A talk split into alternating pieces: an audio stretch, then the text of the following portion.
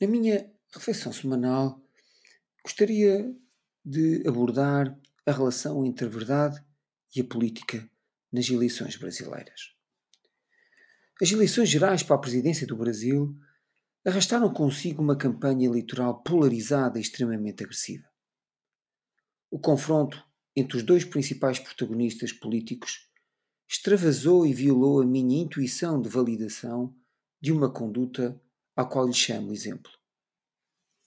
Neste enquadramento, a reflexão torna-se mais profunda e obscura quando sou conduzido a aceitar o perigo e o prejuízo que o poder político é capaz de causar à verdade.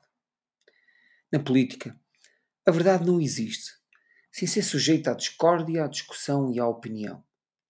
Tem intrinsecamente uma característica coerciva e determinista que é quase sentida como uma atitude antipolítica.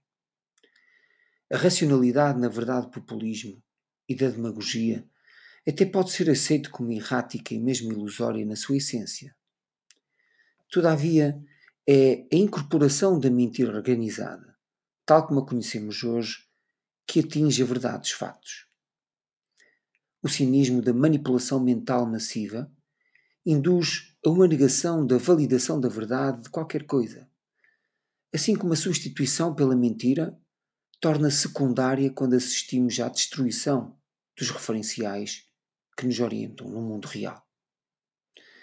A dificuldade de combater a falsidade deliberada torna-se cada vez mais acentuada porque os desvios necessários para explicar às pessoas que a sua verdade serve melhor os interesses da população é mais complexa do que a ação da mentira.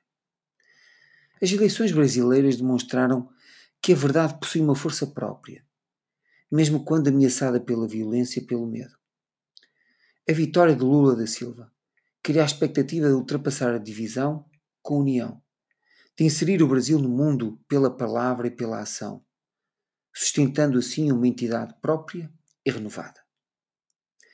Conceptualmente, podemos chamar verdade aquilo que não podemos mudar. Metaforicamente, ela é o solo sobre o qual nos mantemos e o céu que se estende por cima de nós. A todos os ouvintes, o resto de uma boa semana.